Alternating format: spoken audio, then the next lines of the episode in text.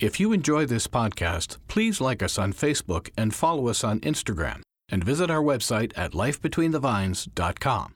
When I was here in the late 60s, my dad ran Inglenook. I worked at Inglenook as a kid. Uh, I was 19 years old, I think. You know, there was Charles Krug, Louis Martini, Inglenook, Beaulieu, Beringer, Joseph Phelps was uh, had just started. Heitz, uh, Stony Hill had been started in the, in the mid 50s or late 50s, and that was it. Discovering and tasting wine shouldn't be a homework assignment. And we believe that the people who are closest to wine have the best stories. So open a bottle. And welcome to podcast number 533. This week we feature Cary Gott of Vineyard and Winery Estates, Napa Valley.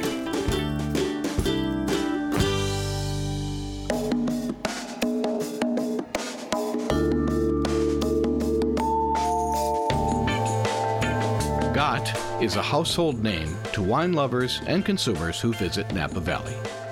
Within the wine industry, Cary Gott is a household name to vintners around the world. Cary has helped start and design wineries of all types, and in this specific story, we'll be talking about Calla Lily Estate and Winery in Pope Valley. Even more interesting is Cary's history in Napa Valley. Cary has worked with the very best. Indeed, he has been there, and he has done that. Listen to Cary on our Vino Lingo segment defining the phrase, Pinot Noir is my love. I'm back in St. Helena, and I am here with Cary Gott again. And it's good to see you, Cary. Good to see you. Welcome back to St. Helena. Thank you very much. We're going to be talking about something a little different this time versus last time, but our listeners may remember Cary from a few years ago. Again, we were just talking pre COVID when we last It was talked. 2018, 2019. Yeah, wow. We were unmasked and, and happy and not realizing what was around the corner. So, but you know, we all survived and, and, uh, you know, fully vaccinated and all good. It's uh, funny, though, how it has affected uh, tasting rooms in general in the wine industry. In particular, you know, the advent of Zoom tastings, which, to my knowledge, nobody did anything like that. Yeah, it was in, in- interesting. One of my clients, Bricoleur over in uh, Windsor, uh, started off very early with the Zoom tastings and cooking, and because we have a big commercial kitchen and stuff. And I was doing these great Zoom meetings in my wine cellar. And then I took my computer and walked out in the vineyard, turned the computer around so you could see, and I was talking about grapes and variety. I didn't know what I was doing. And just I had the backdrop of all these wines that I've made or other collection of wines behind me. And in the kitchen, people were cooking, and you know everybody was trying to either stir the pot at the same time. And it was really interesting to watch how that went from something we never even heard of the word Zoom, Ah, right. and then all of a sudden we were zooming. And now, when you, I don't even have a subscription to Zoom anymore. So I guess that, in your case, then you wouldn't be doing anything like that. But I imagine a lot of wineries are going to still take advantage of it, don't you think? Oh, yeah. I mean, I, we still use Zoom, but not like the way we did when we were, you know, hiding from the rest of the world. Right. You know, and all those early days in March uh, that we were walking in vineyards up and down the streets here in Napa Valley with my dogs and my wife, masked up, hiding from people. Yeah. Yeah, it was a very different world, and it took a little while for us to come out of that particular cocoon. So it's good to be in person again. Right. Certainly, one of the interesting things about it, when in the wineries, we didn't really mask up when we were making wine. There was the thought that we should be masked up or making wine, and it wasn't as rigid in the wineries. Where we're actually, you know, the guys were pulling hoses or we were blending or tasting. Obviously, can't do that with a mask on. So we sort of had the outside world and then we had the inside world. And then you get out in the vineyards, nobody was wearing a mask. Well, we got through it. And it certainly helped the world of DTC, Yeah. Direct sales to customers. Yeah, exactly. I mean, it was a real learning experience. It was really the classic eye opener of, whoa, we can sell a lot of wine this way. Yeah, especially for the small winery. Yeah. Yeah.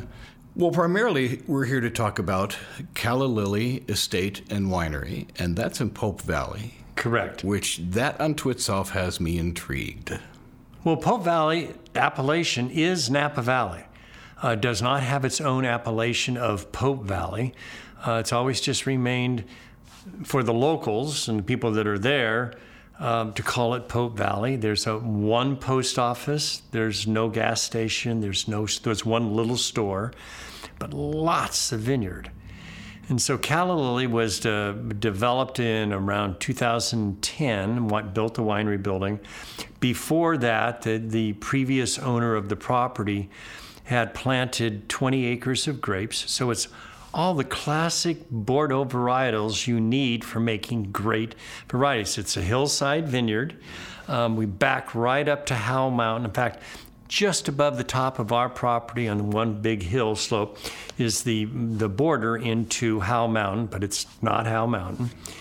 And we've got Cabernet, Merlot, Cab Franc, Malbec, Petit Verdot, and then the spice that's some of the best of the that the Cabernets that we make is to have a little bit of Petite Sirah. Nice. And I sell the Petite Sirah to another winery, keep a little bit for ourselves, but it's another little one of the spices we occasionally use. We also have something very unique. We have this small block of, of Cabernet, old clone um, Cabernet, likely the Martini clone, although I'm not positive. So the small block of AXR that we have at Calla Lily makes stunning wine, but it's in an old style of Napa Valley Cabernet. I've made Cabernet and been around Cabernet vineyards in the production since 1969 here in Napa Valley. And of course, at that point, it would be AXR rootstock, maybe some St. George rootstock. No anywhere near the number of clones that we have of Cabernet now. So there was a little bit more herbaceousness. The university, I went to Davis, university told us that when grapes were 23, 5, maybe 24, they were totally ripe and right to pick. That's really not the case. I mean, we pick from 25 to 26 and a half Brix now, much riper grapes, um, which gets rid of the little bit of herbaceousness that when you pick at 23.5, you can make a little bit of herbaceous style Cabernet, which is wonderful. Um, so these old uh, clones of Cabernet were great to work on. So we have this small block, and then our other blocks of, of Cabernet, uh, three other blocks, four other blocks of Cabernet, are excellent modern clones and rootstock. Uh, the Merlot makes very soft, flowery uh, Merlot. The the Cab Franc does what Cab Franc you want it to do. It's one of the last things when you put a blend together. It's one of the last wines that you consider part of the blend. Uh, another winemaker reminded me, in his words, um, was that Cab Franc stitches blends together, and it and it does so well. So we have all these varieties, and we make a very two very exciting wines. The, the Audex, which is our premier uh, over the top Cabernet, a big, beautiful bottle, um, silk screened, heavy packaging, very beautiful bottle. And then our Ultimate Cabernet, which is one notch off the top. They both score very well. They both really show the style of Pope Valley, but really more so Napa Valley Cabernet Sauvignon. I want to go back to Pope Valley for a couple of minutes, and, and, I guess the obvious question is: Do you think Pope Valley will become an AVA, or is it just something that it's kind of nice in the pocket, it's happy as it is right now? Well, I think that you know I'm not part of the politics of, of Napa Valley or of Pope Valley. I guess I could be, but I'm not in that mode. There have been people that have vineyards there that want to have Pope Valley as an appellation. So they've gone through the work and stuff, and then there's other people that are not interested. So unless you sort of have everybody in the area really right. champing on, on getting Pope Valley as an appellation, if I was a betting man, Pope Valley will become an appellation because there's a lot of vineyard there. And land is not as expensive in Pope Valley. So if you bought land in Rutherford or Oakville, you're going to spend up to a half a million dollars an acre. And, and what is it? Is it really is it a home site or is it a vineyard site or is it both? So these pricing of what just an acre or 10 acres of, of in these great appellations, such as Oakville or, or Rutherford, are out of control. In Pope Valley, you would easily be able to find uh, vineyard land that has been untouched. You know, it's rolling land, um, had cattle on it for $100,000 an acre. 20 years ago, $50,000 an acre. 25 years ago, $25,000 an acre. Yeah. And then spend anywhere from fifty to hundred thousand dollars an acre to develop the land, whatever it takes. And you know, you have to go through a permitting process and engineering and. There was still some cattle there more recently, wasn't Oh no, there? no, there's there's, There's still cattle? oh, Yeah, there's still so. lots of cattle. Yeah, I've seen some. It's I would say if you took a look at all of Pope Valley that would be plantable, say 20 degrees or smaller s- slope, you can plant up to 30 degrees, but that's pretty steep. There probably is of all the land out there that it's under 20 uh, percent slope. That probably only 50 percent of it's planted. Hmm. Old guys and gals and family that have it. For our listeners, uh, just to talk about the actual way to see it is uh, going up the Howell Mountain, coming down the other side, and when you get there, it's idyllic. Oh. It's you, you you relax immediately because it's just so beautiful and serene, and there's not ten thousand people there. Yeah. And if you were really good at throwing something, you could throw a rock into downtown St. Helena. Yeah, yeah, exactly. Which is what's crazy about it because Yeah. it's just over the mountain. Pope is totally different. And climate wise, there is one difference is though the coastal fog that you get typically starts August 1st and goes all the way till end of September. And I mean, there's other times that the coastal fog comes in because the ocean is, you know, 20 miles that way. It gets into Sonoma County, it comes over the hills uh, on the west side of Napa Valley, and normally doesn't go over the hills that is uh, Howell Mountain. And just um, one in 10 days it get over the mountains and get into Pope Valley. It's the one really climate difference.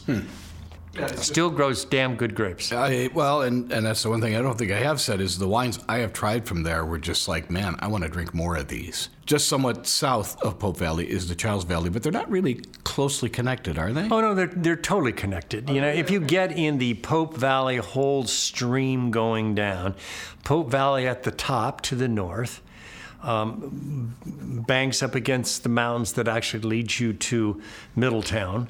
And then you go down the valley, and why they why it changed to Chiles Valley. The valley gets a little constricted and then opens up again. But you could, you know, bowling ball down the, the road. And Chiles Valley is there. Not as many grapes planted there, not as much plantable land, and a little bit more history there that goes back to the Nichelini family, one of the oldest wineries here in, in uh, Napa County because their old winery buried in the hills. Amazing, it didn't burn down in, in the, the the Napa fire, and um, but they had vineyards there, and then you know then it stops. In that area, too, it just seems to be more, and I'm talking Chiles Valley, seems to be more foliage, more trees, and that kind of thing versus. Much more rugged. Right. Yeah, the the plains where you can plant grapes are few and far between, Right. and mostly planted out. Oh, really? I did that. I didn't know. Well, you know, not that it all is. I mean, you can do some some amazing effort and knock down a whole bunch of trees or level some land and stuff, but you know, it would be easier to go into Pope Valley and, and buy a big slug, 150, 450 acres of land and, and plant big. So, when I was involved with a corporate winery here in Napa Valley, a lot of our Sauvignon Blanc, big brand of Sauvignon Blanc, came from Pope Valley, hmm. where the variety does stunning. It's it's just such a wonderful area. I mean, this place I'd recommend people to go see. Uh, finding the tasting rooms might be a little bit more of a challenge, but it's well worth it. Yeah, there's a few wineries out there that have tasting rooms. It's, it's few and far between. Right. There's not a lot of wineries in Pope Valley, Yeah, but that's what makes it that much more fun, I think. but it's all going to change. You think So? I mean, well, Yeah. I mean, I, I've been around this valley for decades, I guess you would know. and it, you know, when I was here in the late '60s, my dad ran Inglenook. I worked at Inglenook as a kid.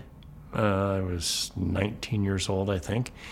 And, you know, there was Charles Krug, Louis Martini, Inglenook, Beaulieu, Beringer. Joseph Phelps was uh, had just started.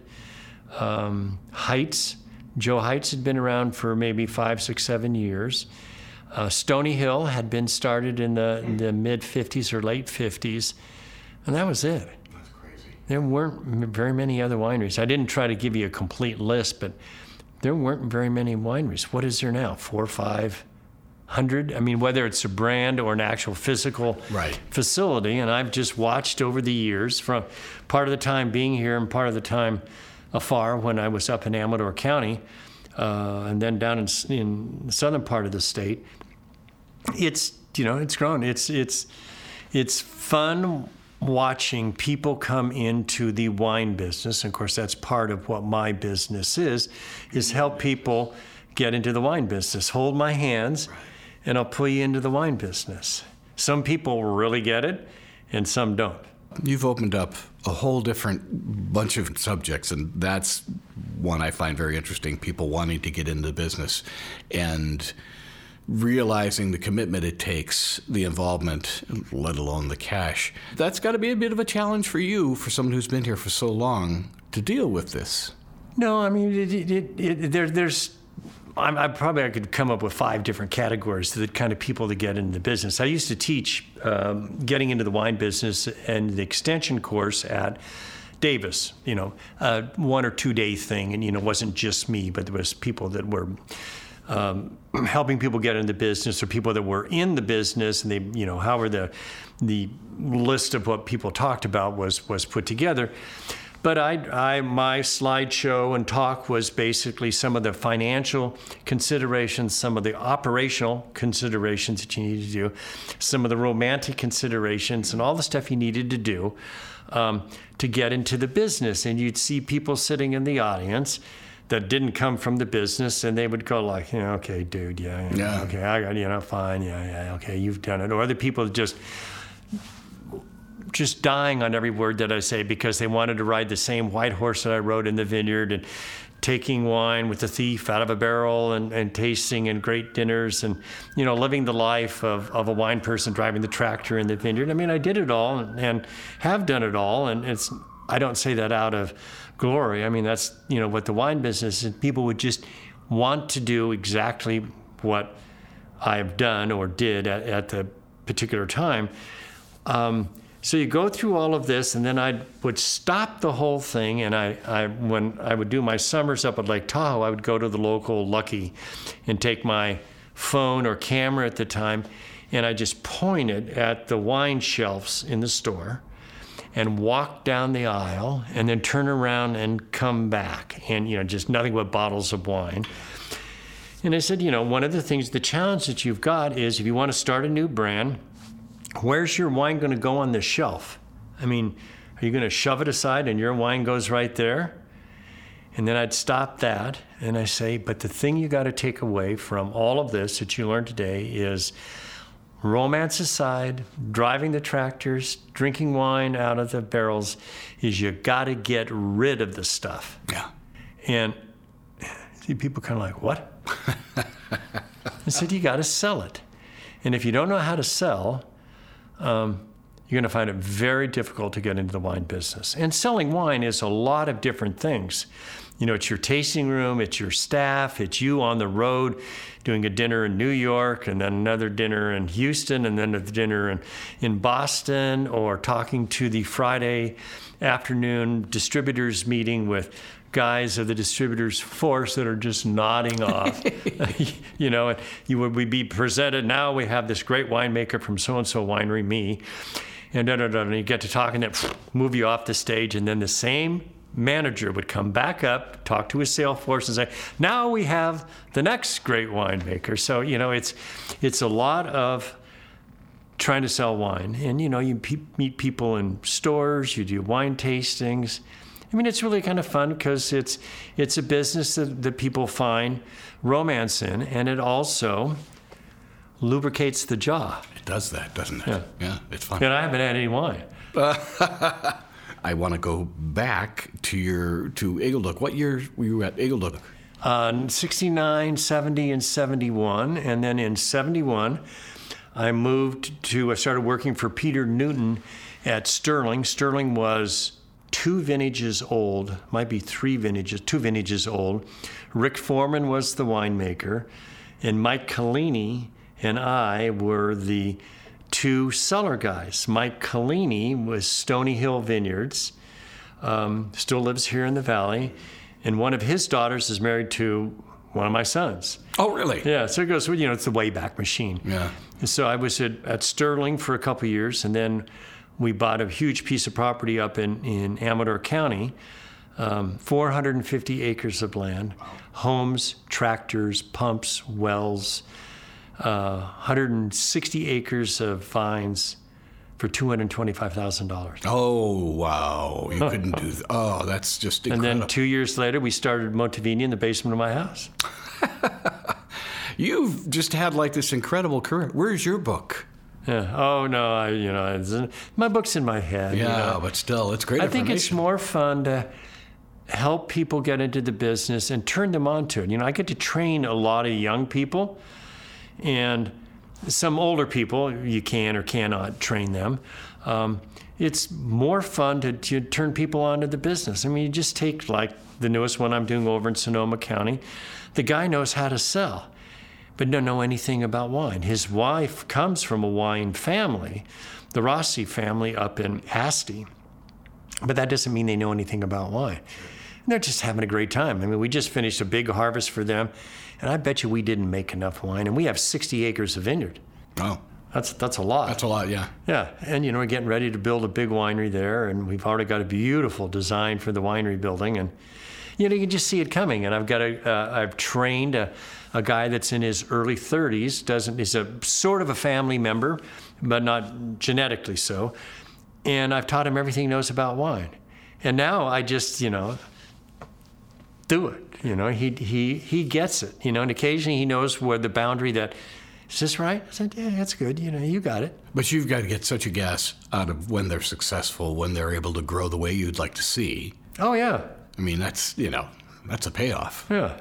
So it's it's fun to be able to build and create the wineries, and they go from a couple Indian tribes to uh, in Arizona and down in Santa Barbara and all through Monterey County and Napa and Sonoma and where else in Amador County and so it's Yeah. all over. Yeah, we were just talking at the beginning of the interview about Aridus Winery in uh, in Willcox, Willcox, Arizona. Arizona. and uh, you helped them get started, which was uh, we had just interviewed them for the podcast. We've gotten away a little bit from Calla Lily, which I, I, I want to spend a little more time talking about that. First of all, how many cases are you making, just so we have an idea? About 3,000 cases a year. Nice and small, and is it Very small. Just- and I and I sell some of the grapes out of, or we sell some of the grapes out of the vineyard. And is it just these two wines that you're producing then? That's it. Okay, and, and these are ultra premium wines. These are really They're stunning. They score very well, but you know it scores. You know, I mean, uh, it's it's unfortunate that we have this alternative way of looking at wine because people drink labels. They don't necessarily, unless they're very good at tasting, drink the wine. And so, what when somebody or you look at a shelf and you see a label you don't know, how are you going to judge that? You know, the label's pretty, or there's a shelf talker that says it's 94. Well, who says it's 94? Maybe it's 96. Maybe it's 22. You know, but it's it's a way to communicate quality to people. Or, God, I just had the Calla Lily Ultimate Red 2016. It's stunning. You've already planted a seed in somebody's mind. And that is, I mean, you're taking it from somebody that's a winemaker, but that is part of what this whole wine business is because people, not that they don't want to know wine, a lot of people don't know wine. So somebody says, God, this is a really good Cabernet, it goes on the table, and you know, and you, you, you go like, well, you're right, this is really good. And it didn't have to come from me. Yeah, yeah. Well, and and in my own tasting group, that's what I see happen all the time, which is really fun. And it's always funny how certain wines seem to top off. And that's the best thing about tasting blind because you can't really cheat unless you're the guy who put them in the bags.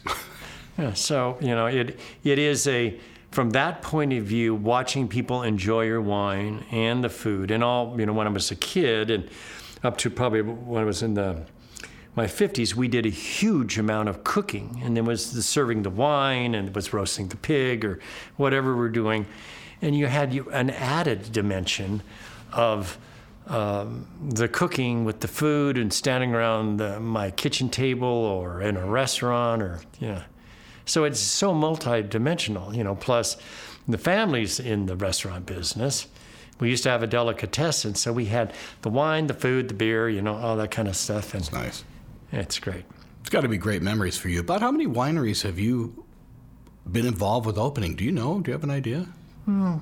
25, 30. It's probably actually more than that. There's some that you get down to a particular point where they, you know, you have you're right at the on off switch.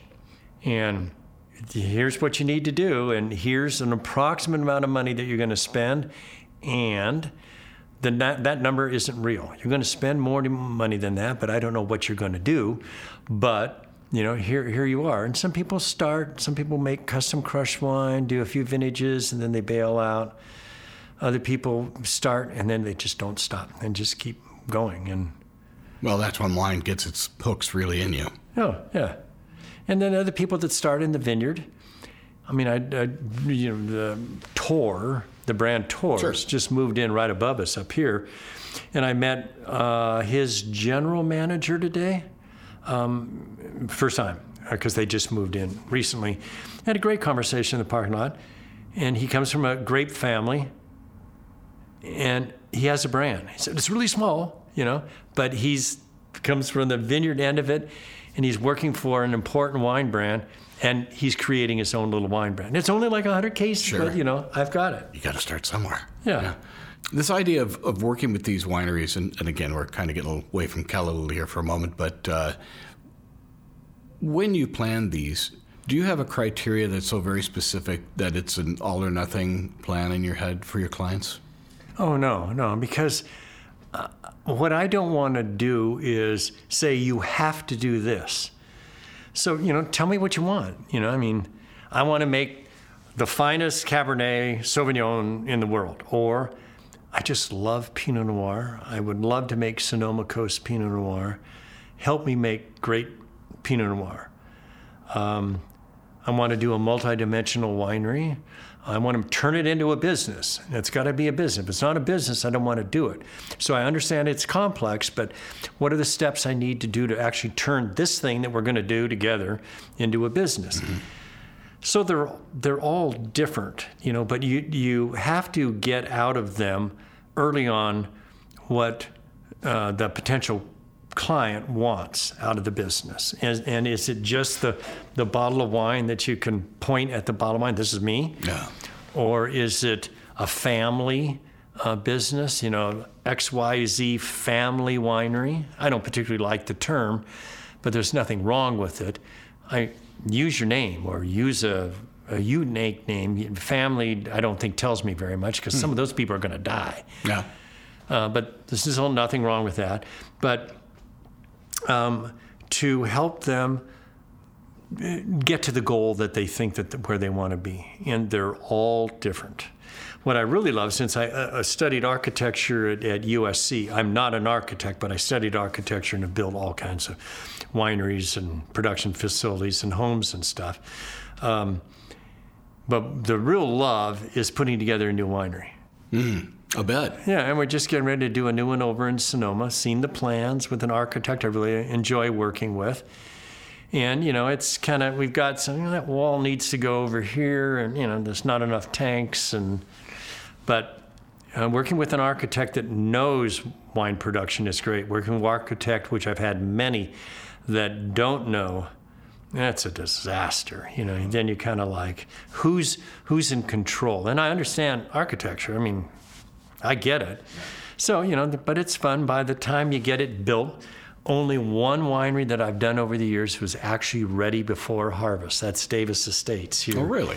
in Calistoga. I remember. Yeah. Yeah. Wow. And we were ready six months ahead of time. That never happens.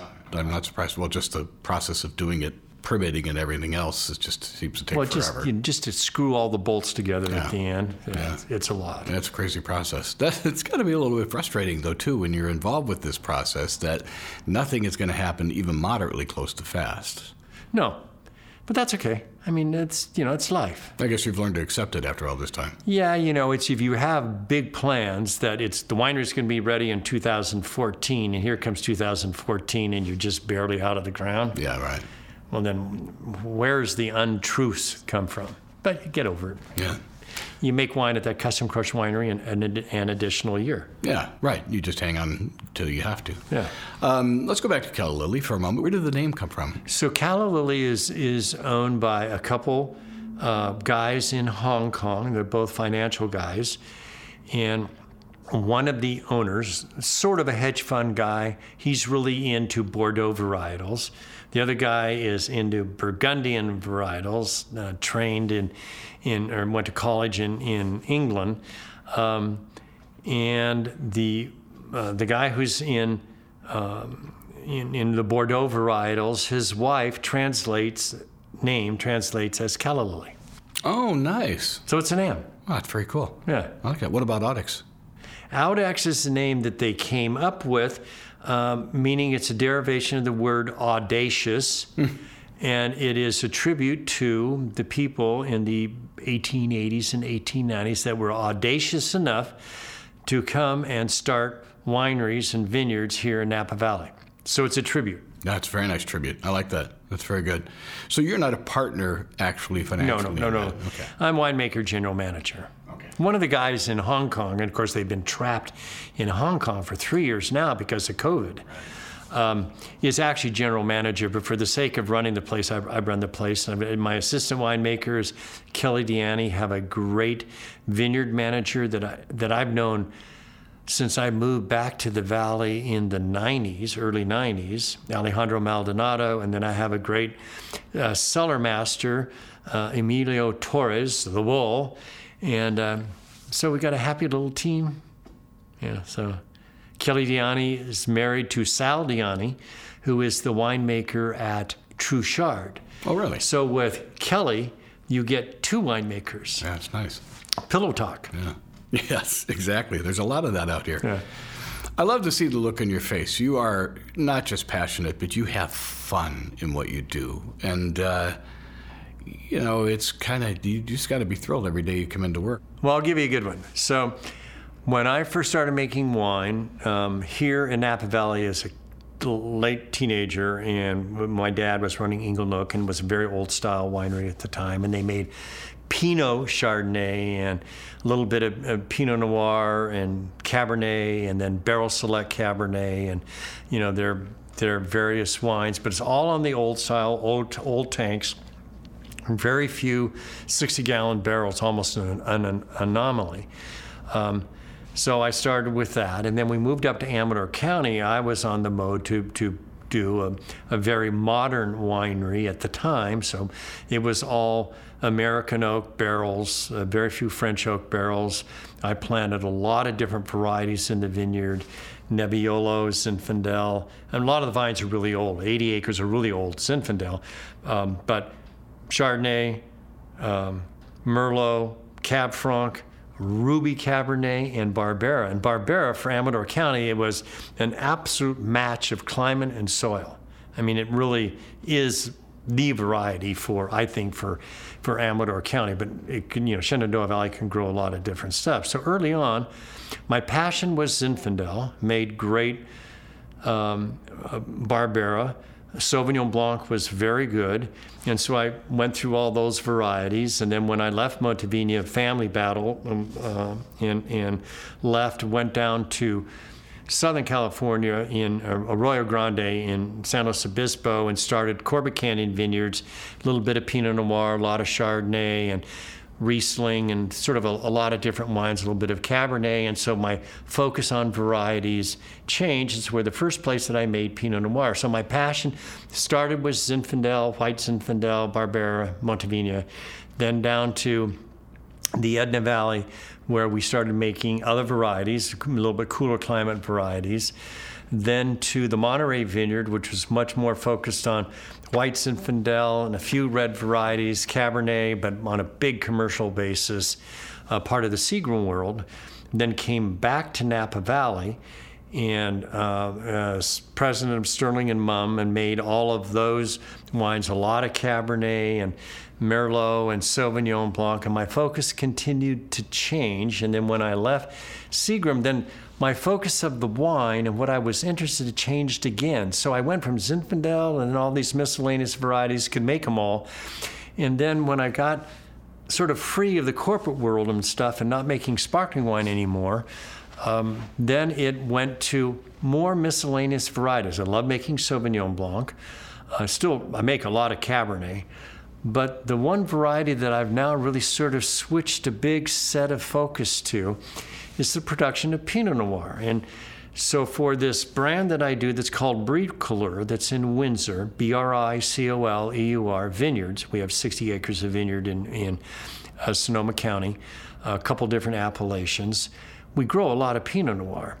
So today was actually one of the most fun things to do. So we make uh, three different Pinot Noirs, but one of them is a special selection, and then we make a Russian River Pinot Noir. And years ago, I remember tasting with the owner and my assistant winemaker, Tom Pearson. I said, you know, one of the things that we do with Pinot Noir is we don't rack the barrels. So that barrel is a new barrel, new French oak. That one's two years old. This one, da, da, da, and barrels. And then all these various clones of Pinot Noir, which are very different. And we're tasting one day, probably 2018. I said, why don't you do special selection? And so then I told him the story of special selection. And so the special selection comes from when I was a kid at Inglenook. We would go over after work and, and talk to Louis Martini. Come on, kids, you know, come in and taste a couple little glasses of wine. He'd take us down below the, the, the production floor and they'd have these big concrete bins full of bottles laying on their side with corks on it, and there'd be a chalkboard, and it would write, you know, what the particular wine was. And he said, you know, one of the things that's that he enjoyed making was two different wines that were more special. One was private reserve, so they make a Cabernet every year, and then they did private reserve just about 100% every year. So it was wine was a little bit bigger, and when you do all these various lots blending, you put a little bit more texture and mass in the wine, whatever went was part of the blend. And then when we do something that's really special, we call it special selection. And we don't do it very often. For some reason, there'll be a particular wine that we've done that we call special selection. And Mark Hansen and Breaker said, That sounds great. Let's do that with the Pinot Noir. And I said, We're absolutely at the point that we're able to do this. So when we do special selection, we have today, we had all of the 2021 barrels, like 60 barrels of Pinot Noir on the floor. And we've already tasted through every barrel probably five times, me and assistant winemaker and one or two other people. Wow, that one's really good. Uh, that, that's good. That's good. Oh, that one, you know. And same clone, could be the same Cooper. The barrel could be the same age, but it's just there's just something different. And it was it. I stopped the group today. There was three of us that were tasting. I said, you know, this is one of the greatest things in the wine business that I enjoy right now.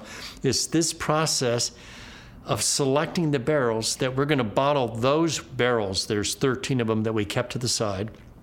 That that'll be 310 cases of wine that we'll bottle in February. The rest of the barrels are all really good Pinot Noir, but they're just not, you know, have quite the same amount of, of elegance. And that gets bottled next week. You've got a fun gig. yeah, yeah, it's great what you do is fascinating to me, and I hope our listeners, because it's you've got such a, a, foot in the history of Napa Valley, as well as being able to look to the future, with which which is what winemakers do anyway. They look to the past, they look to the present, they look to the future, and and the seeds I've planted. Yeah, and not I, am not doing this. No. It's like Amador County.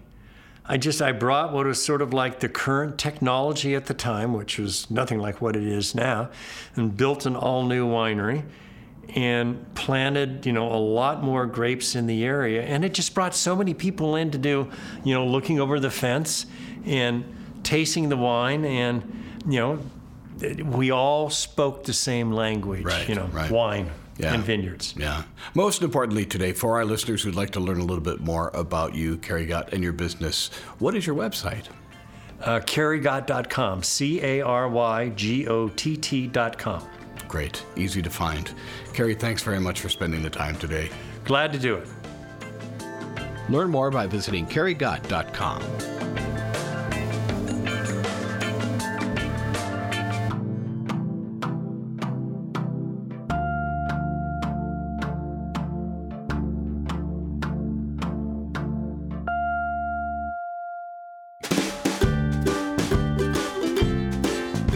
for listening to the longest running wine podcast online. Subscribe to the podcast at lifebetweenthevines.com or sign up to our YouTube channel. You can also follow us on Facebook, Instagram, and Twitter. Life Between the Vines comes to you from Fifth Floor Recording Company in Milwaukee, Wisconsin. Produced and edited by Ray Pfister. Our host is Kay Paskoff. Our web geek is Dan Geeshan. Original music by Ray Pfister. Copyright 2023.